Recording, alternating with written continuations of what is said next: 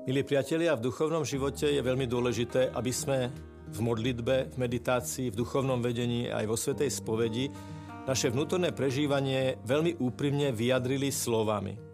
Niekedy je dôležité povedať aj nepríjemnú skutočnosť alebo nepríjemný pocit, prežívanie. Niekedy mám pocit, že Boh na mňa zabudol. Naše pocity nevždy odrážajú realitu a sú aj výzvou hľadať hĺbšie. Ak sa mi zdá, že Boh na mňa zabudol, nemôžem ustrnúť v tejto otázke a je dôležité, aby som hľadal ďalej čítaním písma, modlitbou, vyhľadaním duchovného vedenia, kňaza, spovedníka, jednoducho niekoho, kto ma vypočuje a kto mi nastaví zrkadlo a kto mi poradí. Boh nám hovorí už našou samotnou existenciou, potrebou milovať a hľadať zmysel nášho života. Od momentu nášho krstu sme online s Bohom, v priamom prenose, živom streame, vníma nás do hĺbky nášho srdca, každý záchve v našej duše, jedinečne a individuálne. Toto je úplný základ, toto vedomie, že Boh ma miluje osobne, nie ako číslo v mase, ale ako konkrétnu, neopakovateľnú, originálnu osobnosť, ktorá nemá páru ani v čase, ani v priestore. Samozrejme, môže sa stať, že prežívame duchovnú suchotu, ako ju prežívala matka Teresa, ako ju prežívala sveta Terezia z Avily. Je to niekedy aj tréning viery, či naša viera stojí len na emóciách, len na emocionálnych odmenách, len na nejakom príjemnom prežívaní, alebo aj vtedy, keď sme sami, keď sa cítime byť opustení, dáme Bohu tú odpoveď, Pane, ja ti verím aj v tejto ťažkej a náročnej situácii. Prirovnajme to napríklad k rodičovi, ktorý učí svoje dieťa chodiť, drží ho za ruky, ale musí raz prísť ten moment, keď ho pustí. A to dieťa musí chodiť po vlastných nohách. A niekedy padne, ale potom vstane, ale ten rodič to dieťa neopustil, je tam stále prítomný. A preto aj v našom duchovnom vývoji nevyhnutne musia byť aj náročnejšie situácie, keď musíme kráčať sami a sami hľadať rovnováhu ale cez toto všetko veriť, že Boh ma neopúšťa, že stojí pri mne a ja sa môžem kedykoľvek o ňoho oprieť.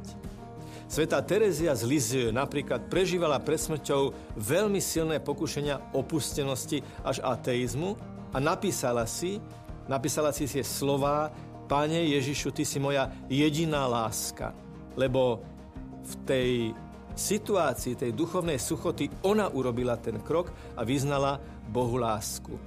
A práve tie chvíle, keď sa cítime byť vyschnutí, opustení, a my aj tak povieme Bohu, Pane, ja ti aj tak verím, pôsobí v nás Svetý Duch, že napriek tomu, že za to nič nemáme, že za to nič nedostaneme, že sme v tuneli, predsa hovoríme, Pane, ja verím v Tvoje svetlo. Nenechajme sa pomíliť teraz takou veľmi používanou vetou, že bude svetlo na konci tunela. Lebo Ježišovo svetlo nie je svetlo na konci tunela. Ježišovo svetlo je svetlo v tuneli samotnom, na každom milimetri toho tunela, akokoľvek tmavý by bol. Keď zažívam tmu opustenosti a mám pocit, že Boh na mňa zabudol, je to práve tá chvíľa, keď som na dne a práve na dne sa niekedy môžeme dotknúť vrcholu Ježišovej lásky. Ak sa cítime byť opustení, osamelí a máme pocit, že nás Boh opustil, je dôležité nezostať v tom sami. Je dôležité vyhľadať kňaza, vyhľadať dôveryhodnú osobu, vyhľadať spovedníka, vyhľadať duchovnú osobu, vyhľadať spoločenstvo aby sme tam znovu reštartovali náš duchovný život a vieru v to, čo hovoria všetky žalmy starého zákona a čo hovoria aj texty nového zákona. Boh nás nikdy neopustí. Boh nás vždy vedie, Boh sa o nás stará a túži potom, aby sme raz pozerali na ňo z tváre do tváre, kde sa nám, ako to hovoríme vo Svetej Omši, zotrú z očí všetky slzy a my ho budeme vidieť z tváre do tváre a nebude tam už čas, nebude tam už priestor, bude tam väčšie teraz vo vytržení nekonečnej lásky s Bohom a pred Bohom. Napokon všetky starozákonné aj novozákonné texty nám znovu a znovu zdôrazňujú, že Boh stojí pri nás a nikdy nás neopustí. V starozákonných žalmoch čítame, aj keby som si pripol krídla zorničky, Pane, aj tam si. Aj keby som odišiel veľmi ďaleko do najväčšej tmy, aj tam si ako moje svetlo. No a v Novom zákone máme nádherný obraz dobrého pastiera, ktorý pozná svoje ovce pomenia. Pastier nikdy neopustí svoje ovce, hoci tie ovce nie sú ovečky nejakého stáda, ale sú to jednotliví ľudia. Ešte raz to zopakujem, Boh nás pozná individuálne, osobitne a jedinečne, takého, aký práve sme.